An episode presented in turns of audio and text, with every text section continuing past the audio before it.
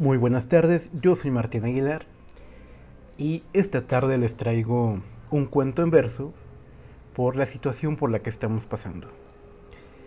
Es muy probable que en estos, en estos niños, en estos días, una disculpa, eh, podamos escuchar lo siguiente.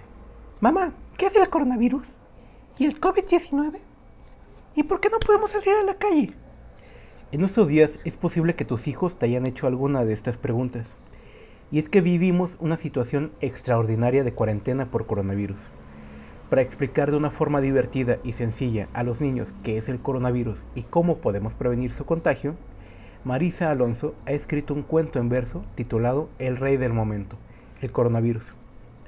Así que, pues, esta tarde lo traigo para ustedes, espero que les guste y que lo puedan aplicar. Dice, soy el coronavirus, el rey del momento, y para los niños hablo en este cuento. Quédate en casa, te debes quedar, si no, sin querer, te puedo hacer mal.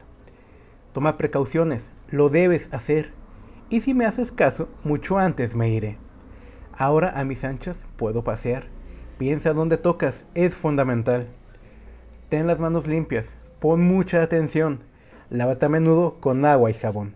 Y al estornudar, si vas a toser, el brazo en la boca te debes poner. Aprovecha en casa para descansar. Juega, pinta, canta, ayuda, papá.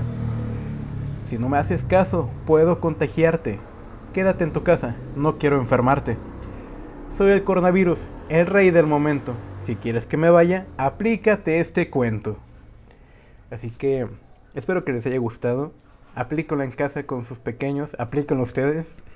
Cada que salgan de casa y sobre todo cuando regresen, usen gel antibacterial, lávense muy bien las manos, hay que desinfectar todas las superficies que toquemos y en la calle, pues por unos por unas semanas no hay que saludar a la gente de mano, de beso, de abrazo, eh, a lo lejos como Apache, Jao o con el pie.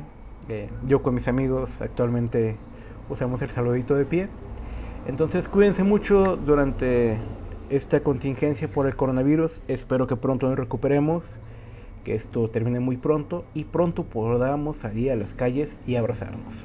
Hasta luego.